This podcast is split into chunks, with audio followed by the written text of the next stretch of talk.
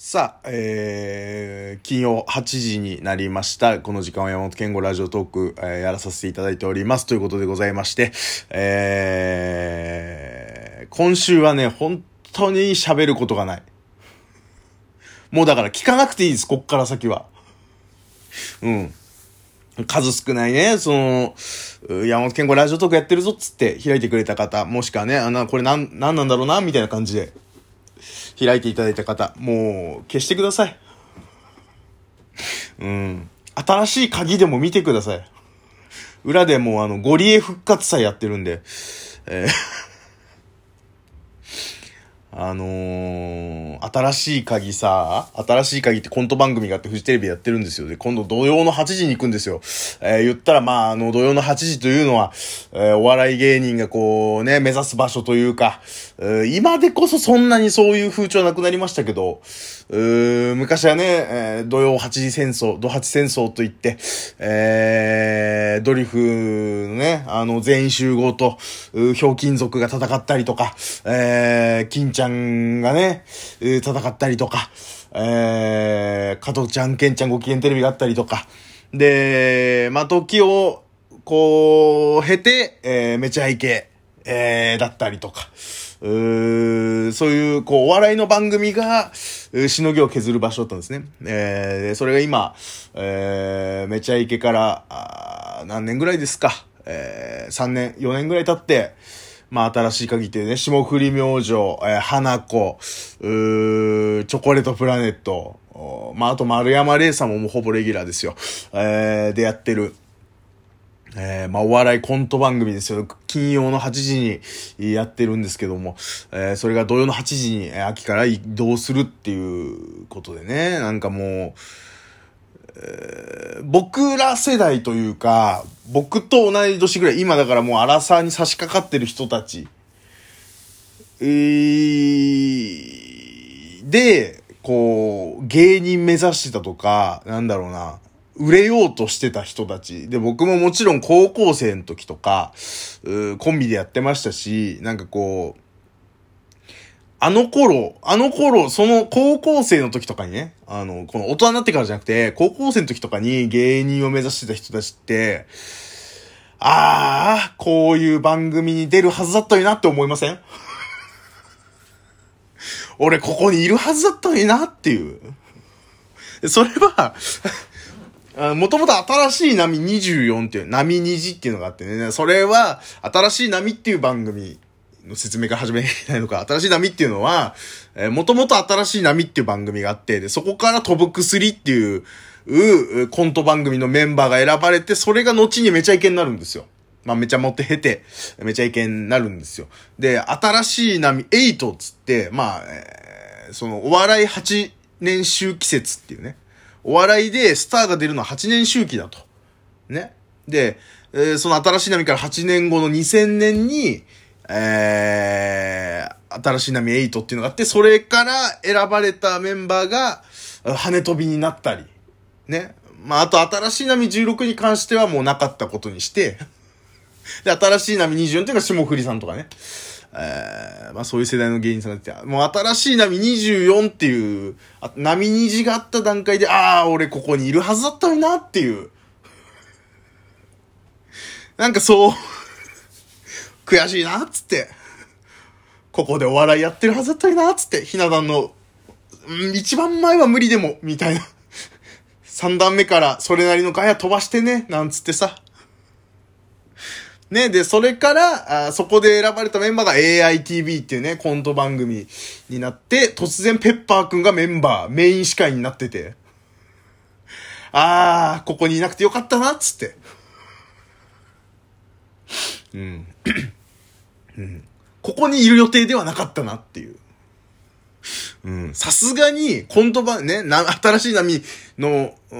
に出れました。で、そこからコント番組のメンバー選びます。選ばれましたつって。で、司会は、ね、メインは、言ったら、こう、ちょっと猿顔の人と、シュッとした人のツッコミと、みたいな感じで、あ、ナイナイさん来て、キングコングさん来て、まあ、その後、えー新しい波16の時の、えー、一番スク、フクラムスクラム、一番スク、後の一番スクラムでは、オレンジサンセットさんっていうね、もうちょっと解散しちゃいましたけど、えー、仲良しビクトリーズって名前に変えてね、えー、解散しちゃいましたけど、あの二人も猿顔でシュッとしててツッコミで、みたいな感じで。でもその流れで来て、誰なんだろうっつってね、シュッとして、まあ、片方猿顔で、あーまあやっぱ霜降り明星か、みたいなことを思ってたら、ペッパーくんだったっていう。メインが。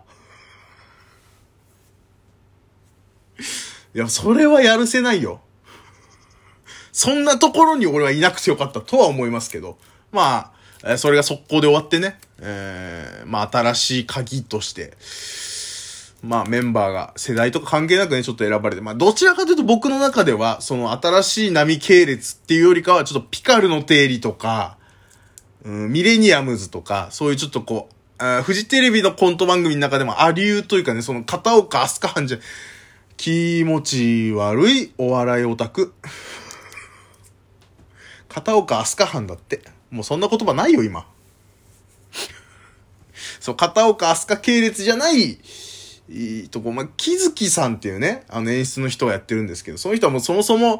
ピカルの定理のディレクターやってた人なんですよ。で、途中で抜けたのかな？うん。で、ピカルの定理自体は、なんか、えー、水曜8時かなんかになった瞬間に、いや、違うかな。水曜10時の段階だったかな。なんか、福山さんっていう、福山真司さんっていう、えディレクターさんが、あ演出になって、えー、そっからもう色がもう全然変わっちゃってコント番組じゃなくなってみたいな感じだったんですけど。あれも、で、福山さんも今もあの患者にクロニクルをやってますから。だから何？うん。まあまあまあまあ。まあまあまあまあ。そうだ、新しい鍵ね。ちょっともう、いや、見てて楽しいんですよ。楽しいんですけど、あー、ここにいる人生もあったんだな、みたいなのをちょっと思っちゃいますよね。やっぱその世代の、なんかその、わかります？あの、野球、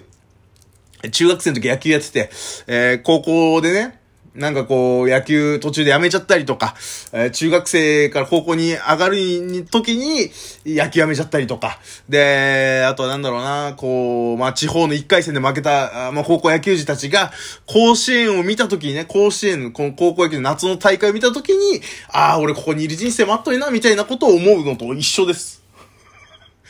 うん。28歳です、僕は。うん。なんかね、うん、なんかねって思いながら、まあまあまあ、いいなって、まあ、だからそっち見ていただけたら助かるなっていう、えー、ことでございますよ。えー、まあ先週から今週にかけて、みたいなことで言うと、えー、僕は、えー、まあ先週も言いましたけど、ワクチン打ちに行きまして、えー、1回目ですよ。えー、モデルナを、えー、打ちましたよ。えー、なんか、えー、僕、僕ですけど、僕は、僕28歳。で、まあ、持病という持病は大きくその、うなんだろうな、例えば、えー、薬に対するアレルギーがあるとか、なんか食べ物でアレルギー反応出たことあるとか、そういうのはないんですけど、まあアレルギーは若干持ってる。で、まあ病気ももちろん、えー、気管支喘息とかもあるし、みたいな状態の、えー、人間が、まあモデルナのワクチン打ったところ、えー、次の日、というか、ま、正確にはその日、僕夕方に打ったんですけど、3時ぐらいに打ったんですけど、その日の夜中から、えー、次の次の日ぐらいまではね、腕ずっと痛かったですね。上がらないぐらい、打った方の腕が。うん。でも比較的ほんとそれぐらい。例えばこの、副反応で、まあ、いわゆるその2回目がね、熱出る、確実に熱出る人多いみたいなこととか、あの、言われたりしますけども。えー、僕は、まあその1回目でも出る人多い、多いっていうかまあそこそこいるらしいんですよ。ね、あの若干熱出たりとか、うーっていうところで言うと僕はもうそのプラシーボなのかわかんないけど、若干気持ち悪い、気分悪いなっていう瞬間は、その当日夜から次の日にかけてはあったんですけど、それが腕痛いぐらい。うん。で、えー、同じ職場で同じ日に、あの、社員さん、40代の社員さんが受けてたんですけど、その人はもう完全に次の日気持ち悪いっつって。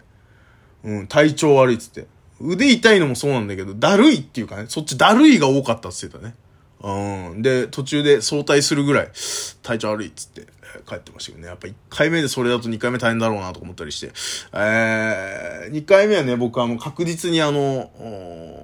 当日含めて3連休にしてるんで、えーもう無理だと思って絶対的に人に迷惑かけるなと思って。うん。まあまあ、大丈夫なら大丈夫で、そもそも僕秋にね、あの、ちょっと連休取ろうと思ってたんで、別に何の予定もないけどね。うん。ただただ、ゆっくりする3連休取ろうと思って。うん。から、ね、えー、まあまあまあ、なんかこう、しっかりね、その計画立てて受けた方がいいのかなとは思いますけどね。やっぱそう1回目で結構痛かったし、うん、腕、こう、その、左手、左腕に打ったんだけど、そっち、動かすたびにも痛かったんで、うん。つら、辛かったっていうかね、まあ、痛かったっすよ。うん。なんか、うん、まあだからこの感じでそうか、次2回目かって思ったら、あ、厳しいなって思う部分はあありましたかね。うん。まあなんかこうね、コロナも、まあまあそういうワクチンの、えーがどんどん進んでいってる中で、えーまあ人も増えててみたいな。自分の、まあ僕群馬に住んでるんですけど、群馬もね、めちゃめちゃ多いってわけじゃないけど、やっぱ近くのショッピングモールとか、いろんなとこあのーホームページ見てるとやっぱりもう感染者出ましたみたいなね。こういう人が感染、ここのお店の感人が、従業員が感染して、えー消毒、その日の夜にいっぱいしましたみたいな報告がめちゃめちゃ増えてますね。うん、怖いね、本当にね。気をつけていきましょうっていう、他ないですけどね。うん。まあもうね、しょうがないよね、かかってもね。うん、とは思うんだけど。まあでもかかりたくねえっていうね。そうは言ってもかかりたくねえとは思うっていうね。まそんな複雑な状況でございます。えーまあもう本当に話すことがないので、えー今日はこれで終わりです。うん、また誰か解散しないかな？うん。